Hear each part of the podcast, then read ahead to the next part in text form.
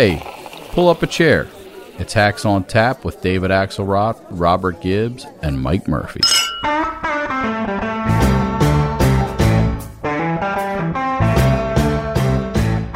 I believe when you use your power, the power to vote, you're going to change the course of this country for generations to come at home and abroad.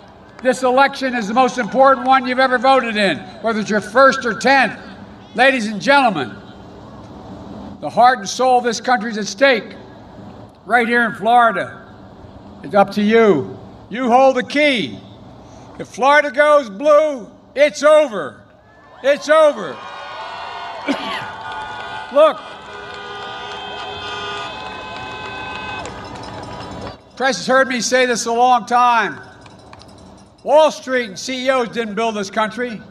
People standing out here in their automobiles, you're the ones that built this country. The middle class built this country, and unions built the middle class. You're the ones who are going to save the country now that you build it. In these final days, keep that sense of empowerment with you, that sense of optimism, of what we can do, what we will overcome. I've never been more optimistic about America or the American people than I am today. And on November the 3rd, we're going to unite this country and show the world who we really are. Riots are having in France. The people are tired. They can't do it anymore. They can't do it anymore. They're losing their businesses. They're losing their jobs. They go back and the business is closed for nine months. We can't do it anymore. They can't do it. We know the disease, we social distance, we do all of the things that you have to do. If you get close, wear a mask. Always controversial. It's not controversial to me. You get close, you wear a mask. Social distance, so social distance. You know the bottom line, though? You're going to get better. You're going to get better. If I can get better, anybody can get better, and I got better fast. They were so happy. They couldn't believe it. That was probably the happiest day that they've had in years. Dueling sound from this afternoon's Florida rallies with both former Vice President Joe Biden and current President Donald Trump. And as we record this on Thursday, at least 80 million Americans have already cast their vote. Axe, uh, have you voted? I have actually. Yeah. I've uh, uh, I've voted. I've been sweating out the counting of my ballot, uh, which I sent in remotely. It apparently is in the custody of the authorities right now, so I feel I feel good about. But 80 million, 80 million. It's it's remarkable. Hey, you see who I see here too? I oh. see his I see his hat first, and now Yeah. I can make him out. You the one and the only. first. Mac the knife, Mark McKinnon, my old buddy. How are Good you? to see you, brother. How's how's the road? Private first class hackaroo checking in for duty. how's the road? I I just was in Texas yesterday, so it was I you know I look, I look for any excuse to go back to Austin, so that was great. And there was a you know ton going on down there, and you know I, I did a piece a week before about all this all this you know these lawsuits going back and forth about the the mail ballots and the drive throughs and all that, and it's just it drives me insane that the Republican Party has been so successful in communicating a message that we want fewer people to vote. Um, Well, it You know, hasn't. I- it doesn't seem to have impacted on people down there. You had eight million people have voted. just the reverse, guys. I think just the reverse. I think Donald Trump, by waving this rigged flag and election fraud, it, it turned out to be the greatest GOTV mechanism for Democrats in history. Yeah, so Uh, just I- as as we record this, we're we're sitting at, at in Texas, eight and a half million votes essentially cast already. Ninety four percent of the 2016 turnout, which overall, not just the early turnout. right, right, twenty six percent of the overall turnout in 2016. 94%. Ninety-seven percent of the people in Austin registered to vote. Ninety-seven. That's uh, so. So let's I, let, let's maybe we'll start there, uh, Mark. I mean, it is. Um, look, By the way, uh, just just just before you ask him, Robert, Yeah. you, you think that's impressive? One hundred and seven percent of the people who uh, registered to vote in Chicago. So I had to do it for Murphy because he's not here. I had to do it for Murphy. I was going to say Murphy usually makes that joke, and, and Axe always wants to get ahead of it to sort of contain its uh, impact. No, but uh, Mark, you know, look, I, I, I, in 2002, I spent some time in Austin because we were going to turn Texas blue. Uh, that was uh, sadly 18 years ago, and we're still waiting for that Yeah, particular nice job there, Gibbs. yeah particular hue to come forward um what what do you think makes potentially 2020 different. Could could this be the year that Texas goes blue in a presidential? Well, I, you know, I've heard that refrain so many times, Gibbs, including 2002, that I'm. I'm you should have told me it wasn't going to happen. well, it's a lot you know, different I, Texas now, though, isn't it? I, I worked for Ann Richards in 1990, and that election, that you know, there were 28 statewide office holders in Texas, and that year, all 28 were Democrats. Eight years later, after George Bush came to town and just said, "I'm a conservative alternative with a compassionate conservative message," and tons of people, including me, said, "That's what I want to be. That's what I want to do. That's who I'm for." And then all 28 uh, statewide offices have been Republican ever since. So, uh, you know, it, it is a very conservative state, as you know, and um, it, it, which isn't all about ideology. It's about kind of lifestyle and a lot of other things. But I'll tell you what, just, I mean, the notion that Biden's polling even within the margins is kind of stunning. And it testifies that's, you know, something really, I mean, we know there's a demographic trend going there, but maybe this is just going to speed it all up. And, maybe it's a combination of demographic tide and a you know uh, incumbent problem.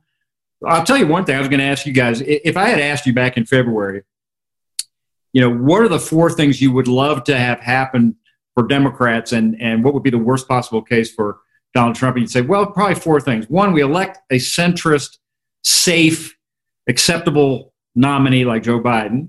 Two, there'd be a, a global pandemic. Three, the president of the United States would get that virus and four, in the last week of the campaign, he'd be going around to swing states holding rallies where the, where the headline of the news in all those places is the virus is spiking, holding rallies where people, a lot of them are not wearing masks and not social distancing. I mean, it's it's crazy that this, this thing would even be closed. I have to confess, I didn't think about the pandemic thing, uh, McKinnon. You must think we're awfully ghoulish to uh, think that we would have dreamed that scenario up. But well, Dick on, Morris thought of that one. I'm sure he did on Texas on Texas. I mean, what is astonishing is just, I mean, it is the prototype of what's happening in suburban America. Mm-hmm. Uh, I mean, that is that's what's driving this. That's what has it in turbocharge. Even if Biden doesn't win uh, Texas, and I think it's a long shot for him to win Texas, these congressional districts that were reliable Republican congressional districts, a, a bunch more are going to fall. Well, not only that, but they, but my my colleagues down there are are pretty confident that the Texas House is yes Democrat. They need nine seats. Yeah, uh, that could turn. So did you, you know, the difference think, when you, you were down there, Gibbs, it was a different state. Yeah, no, no doubt about it. And and look, I I, uh, I picked a. Not only did I pick a bad year, but that was also when uh, George W. Bush's a, approval rating was the, the, same as a wide receiver's jersey number uh, in the mid to upper 80s, and and it just wasn't altogether a, a good thing to do. Um, but Mark, did you ever, when you watched all those offices flip, you probably thought it'd be a long time, if ever, before the Texas House went Democratic. I wasn't sure that I'd live to see it, honestly. Uh, like I said, it's just it's just a very conservative place, and uh, you know, I think it just it, it testifies to the you know, it, it, reminds me of what it was like in, in the late 80s, uh, early 90s when, when things flipped the other way, which is you had a kind of a Democratic Party that had ossified, you know, mm-hmm. and taken things for granted. And, you know, you were either kind of a liberal, you know, progressive Democrat or conservative Democrat. There really wasn't much of a Republican Party. And then Bush came to town with a compelling message. But, that, but now that they've been in office, you know, and held power for almost 30 years, I think the same, same thing is happening that people are looking at the Republican Party in Texas going, really? You know, what, what have you done for me lately? And, and, plus, it's, it, it is a changing place. Like I was talking to some British uh, TV earlier today, and they were talking about the, the debate and Biden's comments about transitioning from oil, and isn't that going to hurt him in Texas? Actually, Ted Cruz said, hey, we're not all wildcatters in Houston anymore. It's a lot of, you know, it's a lot of Asian immigrants and tech people. And so, you know, uh, Biden may be talking to a whole new audience in Texas. You've got your uh, Stetson on, so just to certify your genuine um, authenticity as someone who could comment on Texas. Um, you, what are your buddies uh, saying on the Republican side down there? How how much of a concern is there, not just about the presidential race, but about all these other things? Are they worried about Cornyn at all? Yeah, you know, they think he's going to be okay. I just talked to MJ Hegar yesterday, who's who's really impressive. You know, she's mm-hmm. His, her, her story is yeah. just stunning. Yeah. You know, her veteran story is just. I mean, she, you know, she and Amelia Earhart and uh, you know, like two or three others have uh, women have won the the, the kind of uh, medals that she's won for her valor in combat.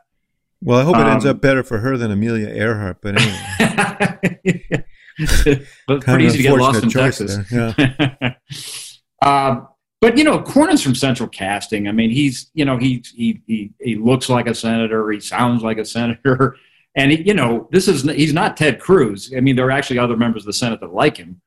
Uh, so I, you know, I think Biden's Biden is a stretch. The Senate, I think, would be you know even even tougher.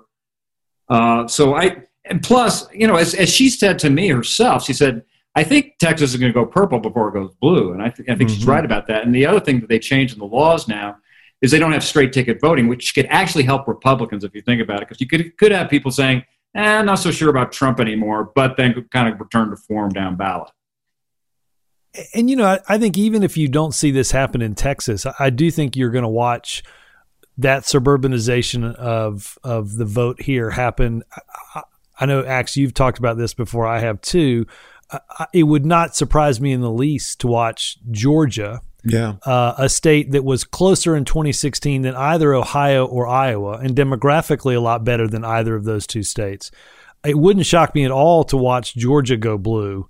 Um, there's a little bit better history or more recent history of it um, being such in, in a presidential race in, in 1992.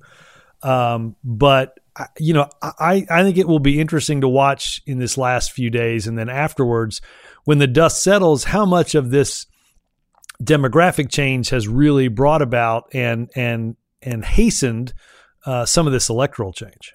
Well, look, think about the states we're talking about: Georgia, uh, Arizona. You Right. know, uh, where Headed there uh, tomorrow. Where which I think is very much in in play in this election. The fact that we're even talking about Texas. I mean, Trump carried it by nine points last time, and everybody thought that was a stunningly close margin. Uh, Right. and now we're talking about an even closer race, and we're talking about, I mean, this volcanic sort of change in uh, in in suburban uh, areas in Texas, um, and it does sort of you can glimpse the future. I mean, uh, Mark, smart Republicans have to look at this and say, we've got a problem here uh, because the tide is not flowing our way, and if we keep doing what we're doing, uh, this this thing's going to close on us. Well, but part of the problem for Donald Trump and the Republican Party is that that he ignored a lot of the work that a lot of people did right after 2012. You guys probably remember that there was that The autopsy, autopsy, was- yeah. which had you know was really smart and really you know put forward a a uh, uh, a plan for the future about how to ex- how to expand expand the map and To minorities, to women. the- to- yes, of yeah. course.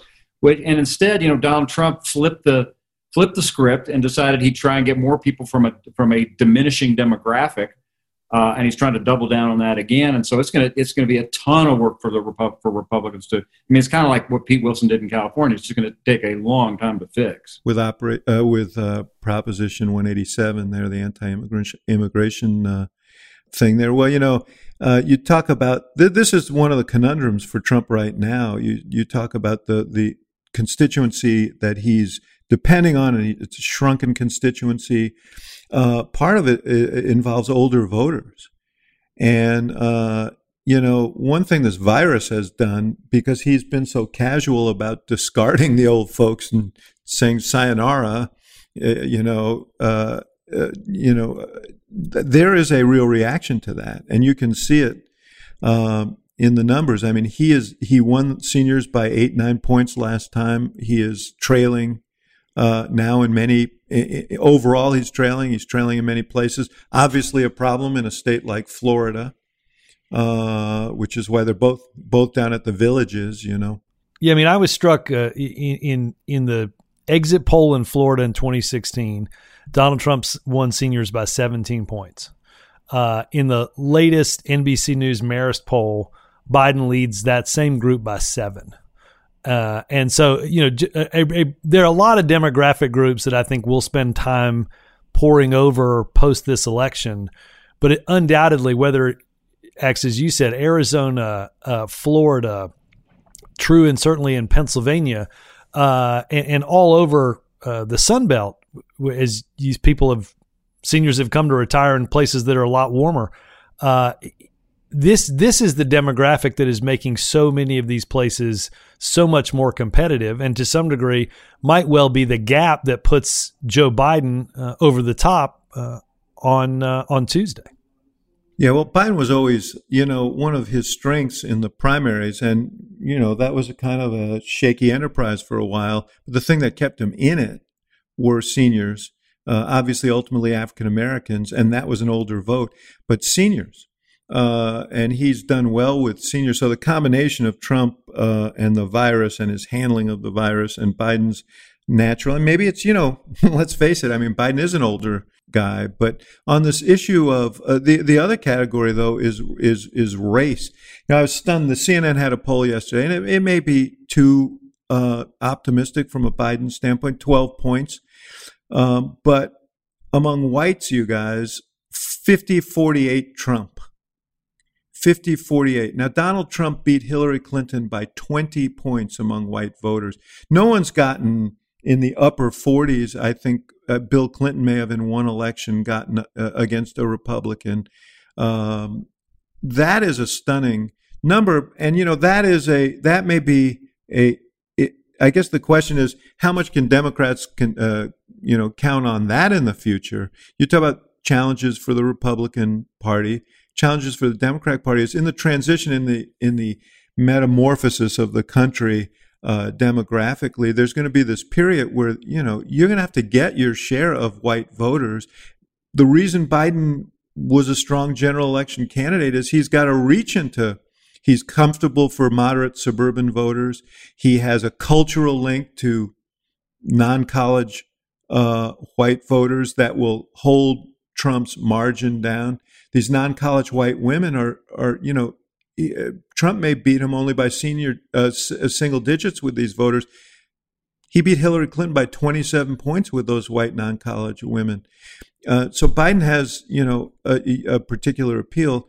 I just want to be even-handed about this. Democrats have things to think about too, in uh, you know, at least in the near term, about not doing what they did in 2016 and writing off that constituency. Uh, so Biden was uniquely suited for this moment. Yeah, and it, it, I, you know, I, have been thinking in the last couple days about just how much weight of hope, anticipation. You, you, did. I mean, just think of think of all that's in that backpack on that old broken back of Joe Biden in the Democratic Party. What what he has carried up this mountain like Sisyphus, you know, is really remarkable. To think that, you know, as as as damaged a psyche uh, uh, as the as the Democratic Party has been since 2016. That they just everything so much is loaded on Joe Biden, and he may yeah. do it. He yeah. looks like he's going to do it. Yeah, Sisyphus actually, for Sisyphus rolled that boulder up the hill and then it, it fell down again. So he'd probably like not to be Sisyphus. Ulysses, but, like Ulysses. Yeah, we're hoping he, that. Uh, but, yeah, but he, we're hoping um, that Tuesday gets here before the boulder. he, uh, I can't stress how much this virus has, you know, played to his advantage uh, in this election in so many different ways. Uh, but you know, people are looking for solidity, for comfort, for empathy, for connection, for um, you know, uh, calm, and and he has. I mean, he's the one candidate that you can imagine where something happens that drives him to his basement becomes an advantage. Yeah. right? Well, that became an advantage. That will be picked over. You know, the thing is, uh, and we'll see what happens Tuesday because we ought to allow somewhere in this conversation for the fact that the unexpected could happen, just in case the unexpected happens. Uh, I was going to bring that up. but the conventional wisdom is often wrong, fellows. yes, uh, yeah, sure. Everybody's got PTSD. I, I know that. Um, but if Biden wins, if he wins, you're never as smart as you look when you win, and you're never as dumb as you look when you lose. A lot, some he is the right man in the right place at the right time, and this basement strategy, so called, wasn't a strategy; it was a necessity. You know, they were worried about him being exposed to the virus as an older person.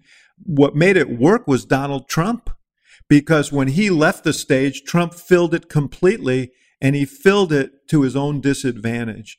Those six weeks of those press conferences where he just killed himself.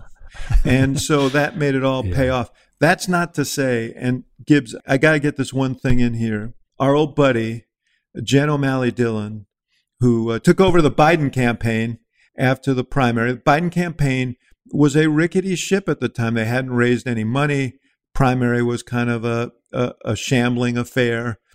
And she has, this has been a really well conceived and well run campaign. And she's done it with uh, you know the inability to get together. She had to do it all remotely. She didn't really have a relationship with the candidate. The candidate has a very insular team, uh, and it is extraordinary, really, what they've accomplished. And whatever happens on Tuesday, uh, she has done an extraordinary job. I couldn't agree more. I mean, I think she's uh, she's whipped that place into shape. I think we all heard, you know, we all understood sort of what what that campaign was like. Certainly in the the the tougher days of the primary, but even as it emerged, look, I'm also struck, you know, uh, by you know some of the things we used to talk about Axe with Obama, and that is, you know, you don't pick the moment; the moment picks you and and I, and I really do think that to your point and, and, and Mark as well. I mean, th- this has been this has been a moment that Biden fits really really well into, and you couldn't have thought a year ago here are the things you need to do because this is going to happen and that's the interesting thing about particularly presidential politics is there's a lot of candidates on paper a year ago or 18 months ago that look quote unquote unbeatable. There's a lot of there's a there's a there's a whole list of presidents that never were uh, that shaved every morning in in and uh, looked in the mirror and saw the next president. Um, and, I think he's really met that moment. Also, you know, and I've said this a few times. He deserves an enormous amount of credit. His closing argument is actually was actually his opening argument. And and that's Yeah. really hard to do in modern Yeah. politics because not only do you enter not, not only do you change and, and your polling says you need to change, but the events change. And that requires you to to shift Yeah, this. Well, and you for guys him know this. You guys for him know to do that is just I, I it's really it, kudos to him and to his team for understanding what the moment uh, well, required. yeah, I mean, I, I couldn't agree with you. Well, McKinnon, you know this because you had to keep this train on the track. You know what it's like to keep a message on track in a campaign. It, there are, you're going 200 miles an hour. There are a million opportunities to spin off the track. And And there's so much to- pressure to go off the track from constituencies and people who think you're fucking up and you're down in the polls. And it's like, oh, you got to change strategy. You got to change message. right.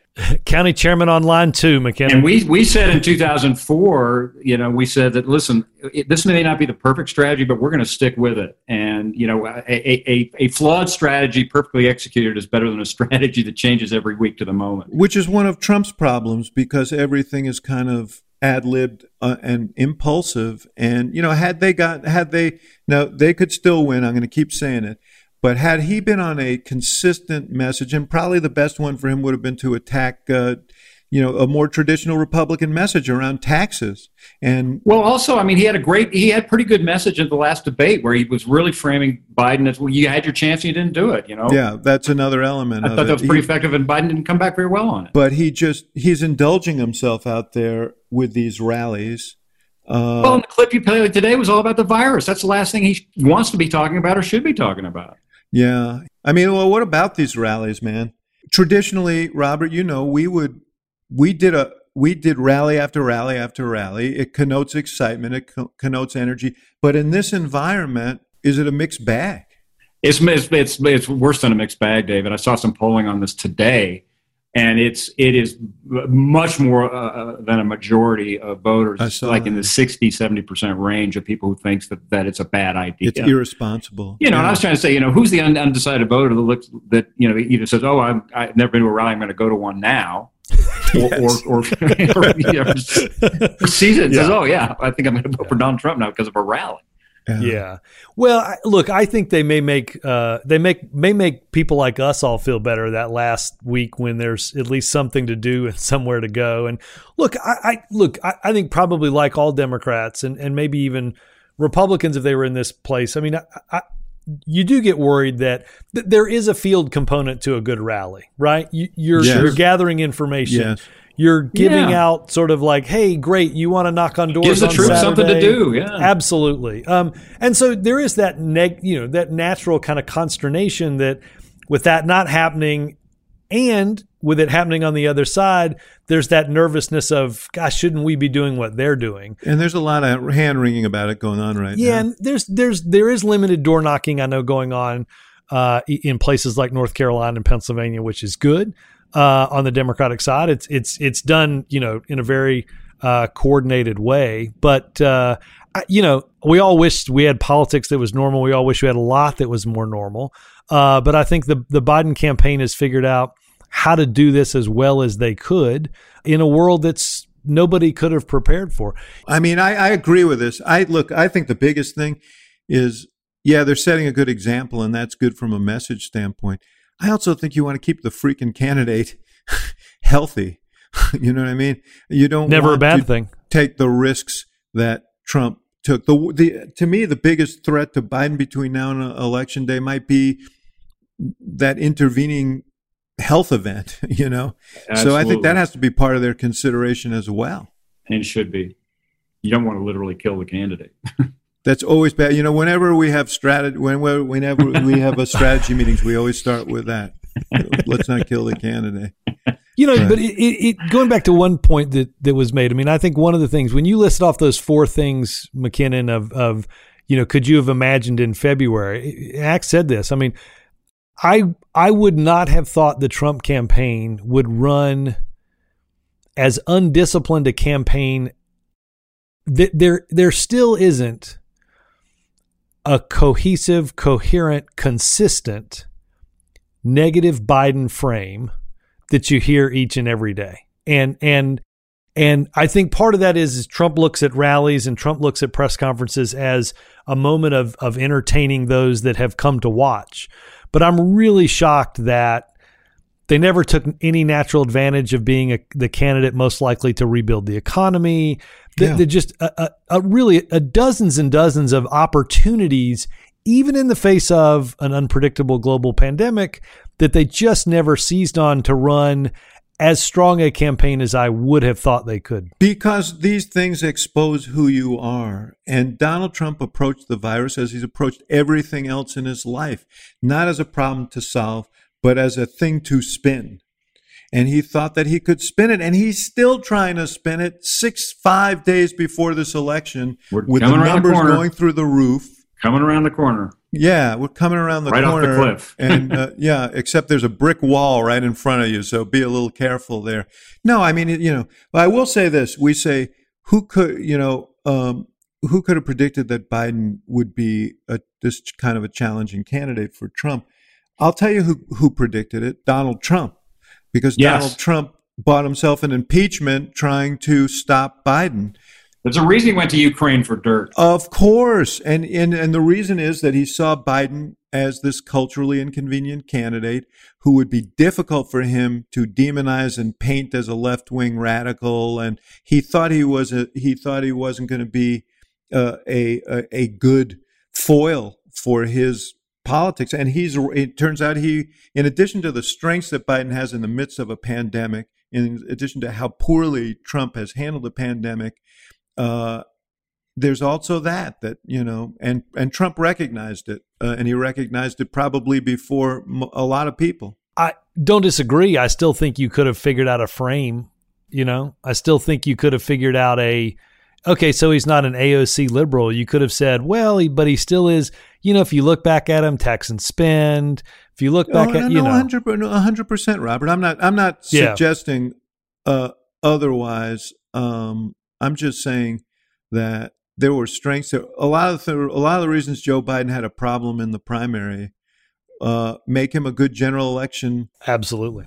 candidate. Uh, Absolutely. But so, what about this he could lose thing? I mean, we should really address it because Right. I was gonna, you know, Mark, you're you're you're in all these states. You're in Arizona. You're in you're in Texas. You're in, you know, he's got to run all these. You got to win all of them. But wh- where do you see in the places that you've either been or you look at? Where does where does Trump gain some traction and make this at least um, a week long affair? Well, let me start the other way around, which is you know, I, I remember very clearly because I give her a hard time about it all the time, being with Jen Palmieri and Hillary Clinton, like two in, in, in Arizona right before the election. Yeah, which was. And I remember thinking, why are we in Arizona? You know, and they were they were trying to run up the score, and um, you know, and neglecting Pennsylvania, Wisconsin, and Michigan, and so don't even get me started. Uh, but I do think that Arizona is really in play this time, and I think yeah. uh, I think that it's a, and I think it needs to be in play for Biden because I think he needs that insurance because I still worry like hell about Pennsylvania, and and that's where I think uh, Trump could still win. I think people are pinning a lot of hopes on Democrats winning that, and I still think he's got a shot there. And if he wins Pennsylvania, then they get they got to have a back backup plan, and I think Arizona is part of that backup plan.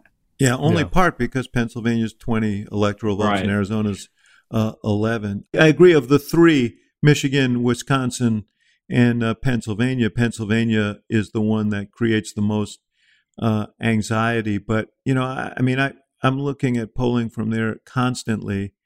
And, um, uh, you know, he's running well ahead of where where Hillary was throughout the state. I mean, wherever whatever the baseline was, Biden seems to be running six to twelve points uh, ahead of her. The other thing was there was this poll the other day. I may have talked about it uh, earlier in the week, but it was reaffirmed in uh, some of the I think the New York Times polling from uh, or the Post polling from Michigan and Wisconsin, but the people who voted third party last time who really flipped the thing to Trump they're two to one for uh, Biden. Uh, people who didn't vote last time, you know, two to one for Biden. Um, so these pockets of vote that uh, really sunk Hillary Clinton are consol- uh, consolidating in much larger numbers around Biden. But you know, there are a lot of unknowns here. You know about who sh- who actually who you know shows up on Tuesday. And uh, and you know, I talked to uh, Karl Rove about you know some of the registration numbers of the Republicans, and, and in some key places like Florida and Pennsylvania, they've had some pretty good registration efforts. That, they that, have, that are, although the numbers well, are not. First of all, there are there there are conversions of people from Democrat to Republican that are included in there, and those are people who voted for Trump and are just now kind of conforming their yeah. party registration to that. Uh, and um, uh, and then the, the, the next issue, like in in Florida, is um, there have been a lot of registrations, no party affiliation, and there is some reason to believe that those numbers are skew more Democrat in their leanings than uh, yeah. uh, Republicans. So, I mean, I don't want to alibi. The, the Democrats did a shit job. Uh, no, I just say yes, how he could win. It could be the, these new registrations. It could be you know that they they actually do have you know great Cuban support in Miami and end up winning Florida. Yes. They actually do turn out a bunch of non-college white voters that didn't vote last time. You know, it's skeptical to see how they can get much more of those, but maybe they do. Well, there are a lot of them who are sitting on the sidelines, but in Florida, I think that you know the truth is, the Trump campaign, the one thing that they have done well in the last four years is they have done this sort of microscopic, sort of micro targeting uh, effort with segments of the black community, young black men, with the Hispanic community. Uh, and Biden is running a little bit behind. In, and in Florida, you have the complication of the Cuban community that Trump has worked very, very hard. Uh, and so there is some nervousness about in Florida about whether you know that diversity, uh, you know, actually hurts in you know uh, in in ways that uh, are, are unexpected. That Biden won't hit his mark and he can't make it up somewhere else. That is the scenario. That's actually how Scott and uh, uh, and the governor won DeSantis, in uh, right. 2000. Well, and, I, and ironically, you know, we we could be we could sit here after election day and, and see that Biden actually did better with with whites, but lost it in as you guys have talked about African Americans uh, and and Hispanic voters.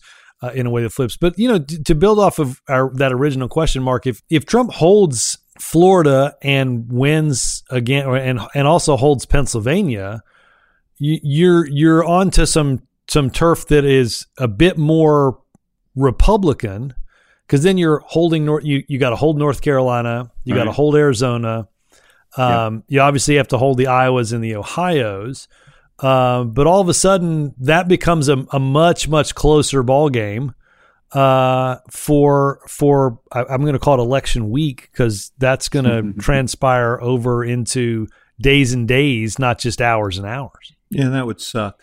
You know, I talked to Ben Ginsberg, who you guys know is Yeah. a long-time Great Republican, Republican election lawyer. election Yeah. law guy. Yeah, and I kind of went through all these scenarios with him, and and we talked about you know, but he, he, painted different scenarios, and that there were, Pennsylvania is obviously the problematic one because uh, we we don't need to go through all the litigation that's happened there. But the reality is that, and the good thing actually is that that Amy uh, Amy uh, Coney, Coney Barrett Barrett. recused recused herself this week from a couple of key decisions that are going to allow them to count the votes in Pennsylvania after the election, which they should.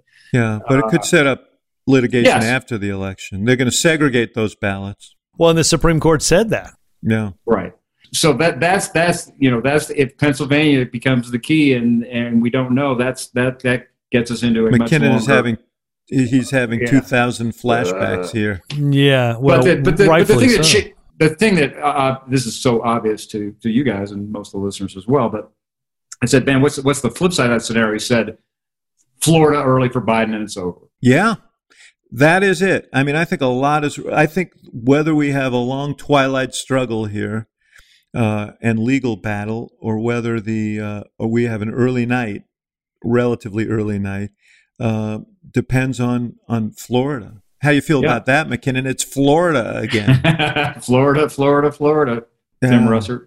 It's yeah, uh, and uh, but I, but I, I but I think it's possible, and uh, you know, I, I mean, you know, just you know, for just the sake of the sanity of everybody, it would be it'd be great to have a clear and decisive victory.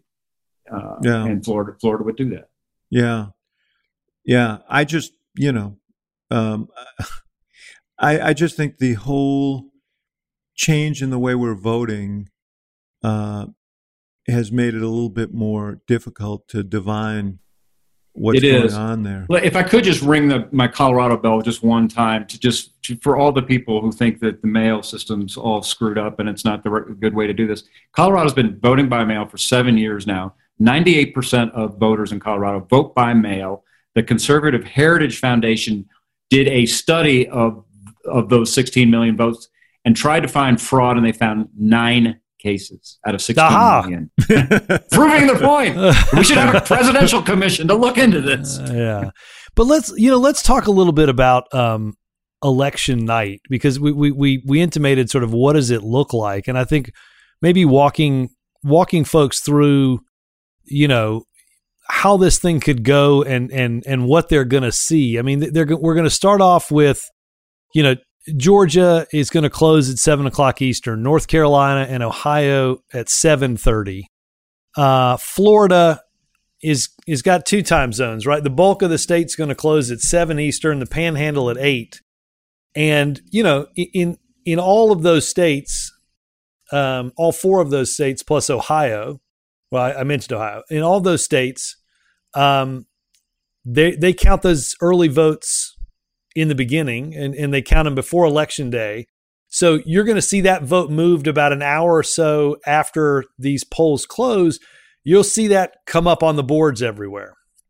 And, And that would and I probably think show early advantage for Democrats, right? absolutely Yeah. you're going to see a, a probably some, Kind of some larger mirage. numbers. exactly. right. You, you you'll see some larger numbers. My guess is with Florida closing, that Panhandle closing at eight. Let's suppose they that we start to see the broader numbers around say eight thirty, and then Florida starts to the the election day turnout starts to trickle in. I got to assume that by nine thirty or ten o'clock Eastern time, we're going to get a sense of kind of where this Florida thing is going. Well, I think that you're going to look at counties is what you're going to do, and Yeah. if you see uh, trends where you know the, the the Obama counties that voted for Trump have be, have flipped back, for example, uh, if you see massive numbers, you know, uh, Broward County, uh, it, it, apparently the turnout is just astronomical. That could be a real uh, that could that could be a tell. The numbers that come in from. I mean, there there will be clues. There will be uh, Peach County in Georgia. There will be clues of uh, places that are sort of bellwether counties that we will be able to that we will be able to watch. But I think it's important that people understand that when they dump the early vote in, Biden will have a lead, and uh, that lead will be whittled away uh, in, in, you know to some degree if, uh, during the night. And so you know get a get a grip on your emotions, gang. Well, and the flip side of this is right the the three states that we've all been conditioned to think about this race through Pennsylvania, Wisconsin, and Michigan with with with some small exceptions in Michigan in which they can start to look at that early vote the day before the election. All three of those states are going to see that election day vote put up first and some So of just- that Just the reverse will happen. yeah, the early that early absentee vote is going to start to trickle in because legally they can't look at it. In fact, you had a county last night in in Pennsylvania, Cumberland County, uh, right outside of um, uh, not far from York, Pennsylvania, uh, sort of center of the state, and they put out a press release that said they're not counting early or mail in absentee votes until they're not starting until 9 a.m. on Wednesday to count those votes.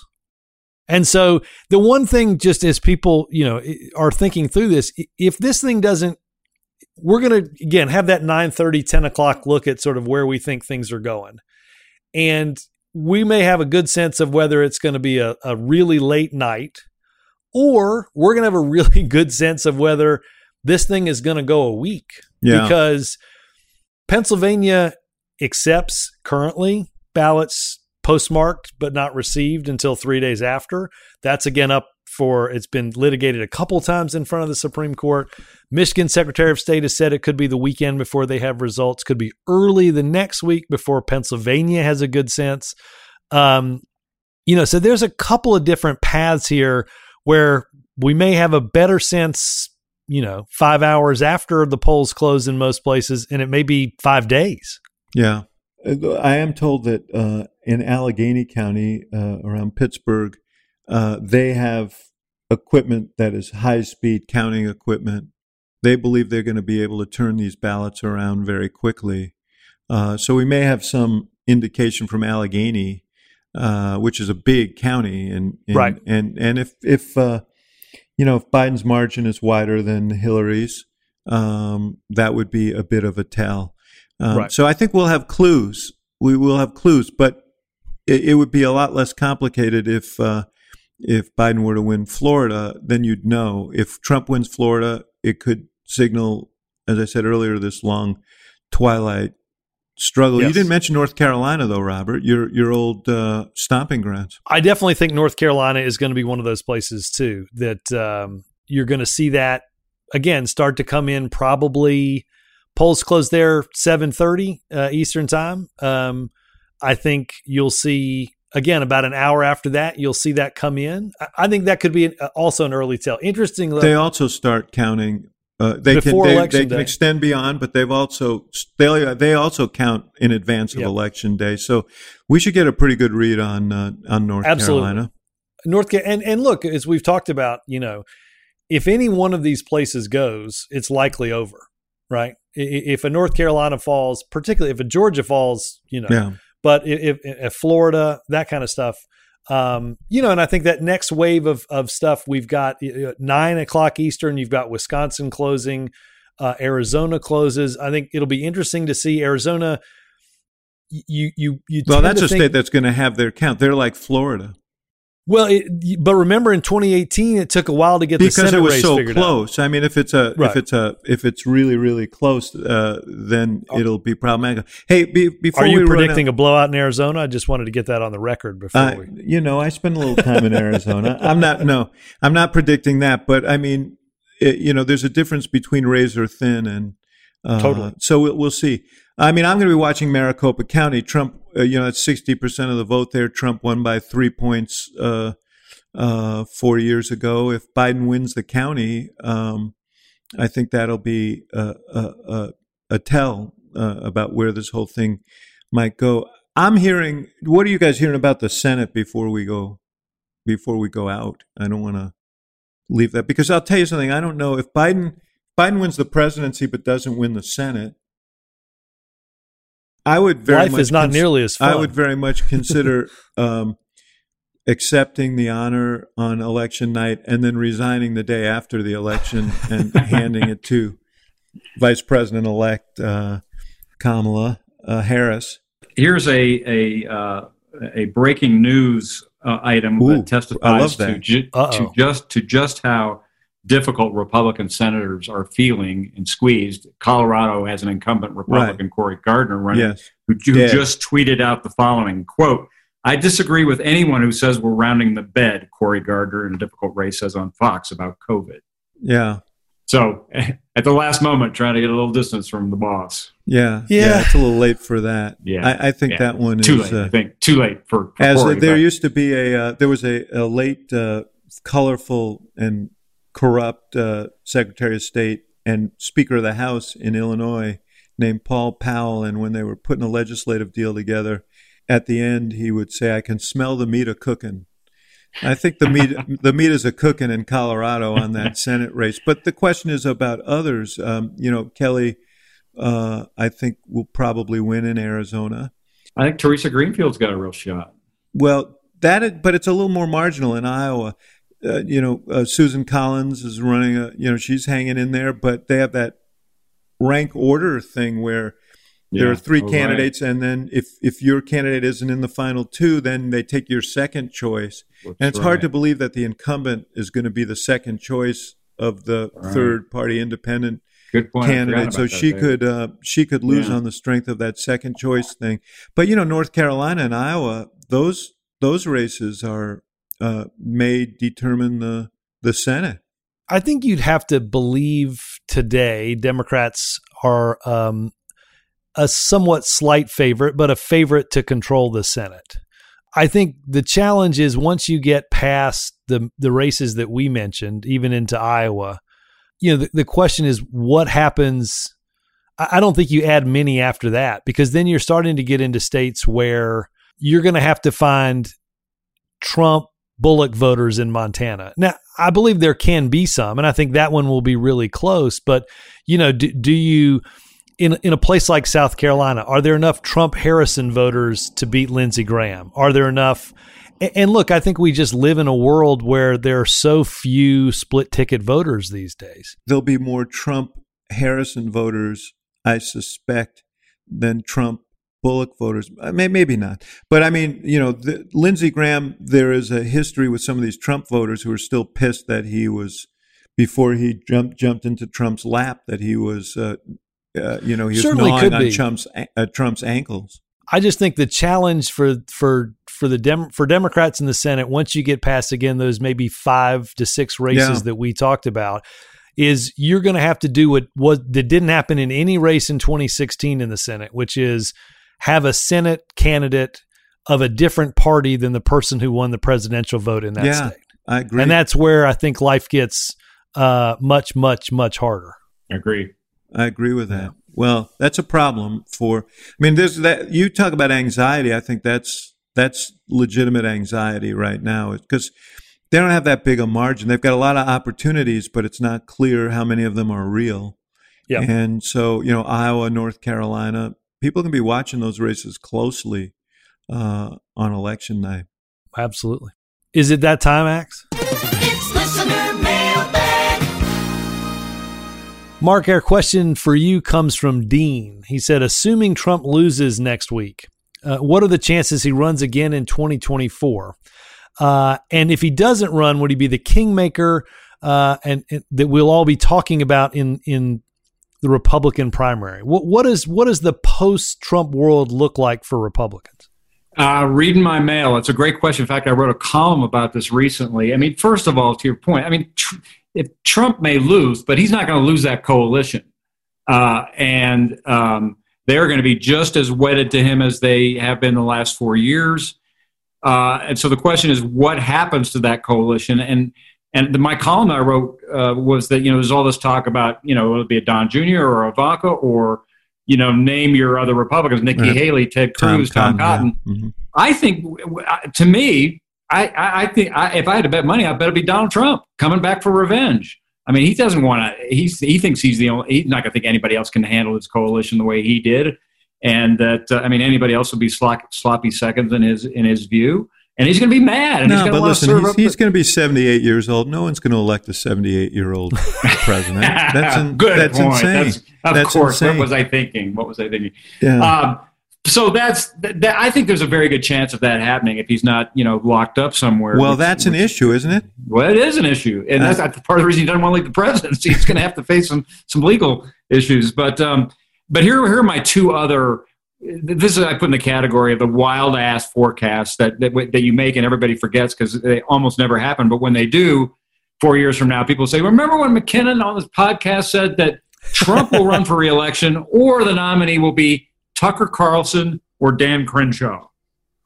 There you go. There you go. Wow. You got to wear a hat like that to make a prediction that. Yeah, man. He's got the hat and the cattle. Four years from now, I'm going to dial that back up for you guys. All Wow. right. Yeah, we'll keep the tape. One of two things will be true. Either you'll be reminding us and everybody about what you said, or we'll be reminding you, Mark. Yeah. But rest assured, Uh. we will have this conversation one way or the other. oh goodness, that's a good one.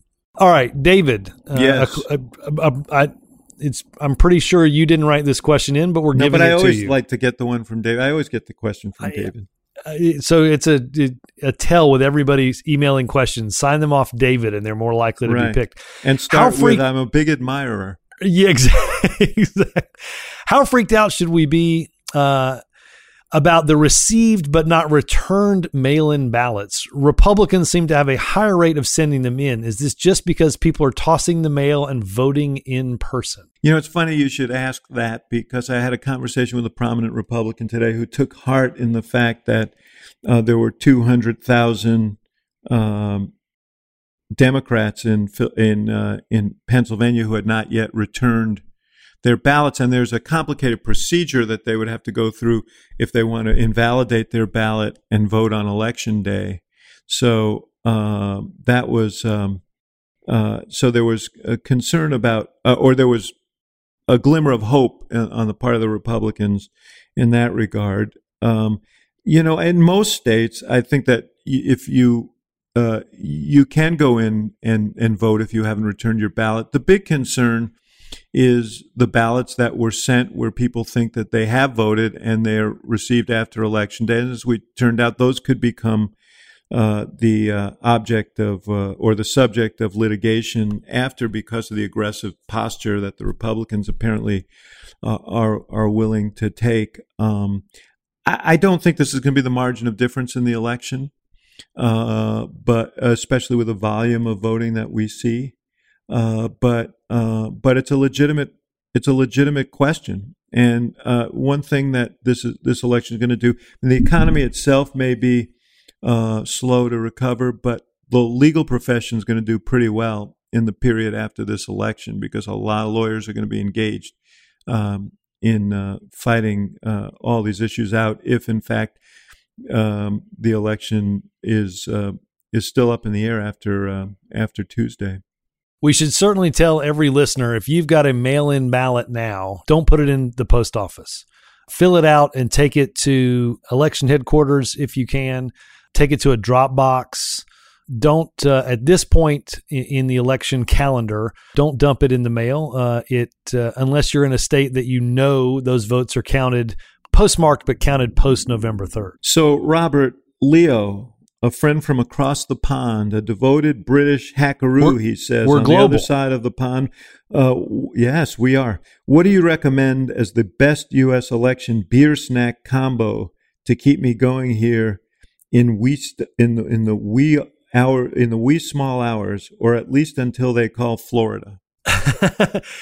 to all our listeners, pace yourself, right? Don't don't open up something to start drinking at like eight o'clock at night because uh, uh, you, you want to be coherent by the time this thing gets around and you get to understand stuff. But uh, look, a, a, a, a nice beer, uh, some nachos, uh, maybe a little popcorn, some finger food, so you don't like load up on stuff because. uh, and and I think I'm going to have uh, a pretty hefty pot of coffee brewing for for how long this is going to take because I I think it's going to go a while. And uh, so my my biggest thing is pace yourself. Uh, get some finger foods and uh, uh, pace yourself. You know what? I think that's complete bullshit. We have to stay uh, alert and awake and uh, uh, drink caffeine and so on. My advice to you, Leo, is get several pints, and I would, I would, I would drink heavily and uh, eat eat everything you can find. If Fair you're go- point. if you're going to pace, your, I don't know that I'd pace myself. I would pace though. Uh, definitely pacing helps. And uh, McKinnon, I don't know whether you have any advice, parting advice for Leo. We we have we have something in Colorado, or we used to when I was growing up, called three two beer, which is of course awful. And you, being a sophisticated beer drinker, would never drink this, but Of it's only three point two percent alcohol, which means you could drink it if you were younger for a time growing up in college. I think you, you, you could be uh, I don't know sixteen or something. As a as a true hack, I would say if you're going to go that route, then drink twice as much. Well, oh, Mm. and you can drink twice as long is the key. And so I, I think this could go beyond election night. So I, I'm with Gibbs. Pace yourself. Yeah, a week of drinking is a little excessive. All right. Leo's question conjures up any superstitions, anything you two did uh, on election election day or election there's night. one thing that- I've always done on election day, at least when I was doing campaigns, was I would go see a movie because I was just so wound up, and I there's nothing I could do as the ad guy at that point, you know. So I just I needed to take my mind off it. I'd, I'd just go to a dark theater and watch a couple of movies. I mean, that's a great idea because mostly what you do on election day is call everybody you know and say, "Well, what do you hear? What do you hear? What do you hear?" And it's a kind of it's, big it's turnout in Collin County. My favorite is when you heard something you started three calls after you start Yeah. making them, and it's just a big circle. Yeah, yeah. But uh, I'm looking forward to it, though. Um, I'm looking forward to it. This is a momentous election day, and uh, it's going to be uh, one for the books. So All right, guys, I'll talk to you four years and uh, when we're talking about President Crenshaw. you, you got we ought to we ought to schedule that right now. A bold, bold prediction. There All you right. go. All right, boys. Thank you. Kick it hard, carry on regardless. Gibbs and Murphy and I will be back on Monday with our final predictions. And unlike McKinnon, we have control of the recording and we can destroy it right after the campaign if it doesn't work out the right way. So we'll see you then. McKinnon, thanks and travel safe. Kick it hard. Thanks, guys. All right, boys.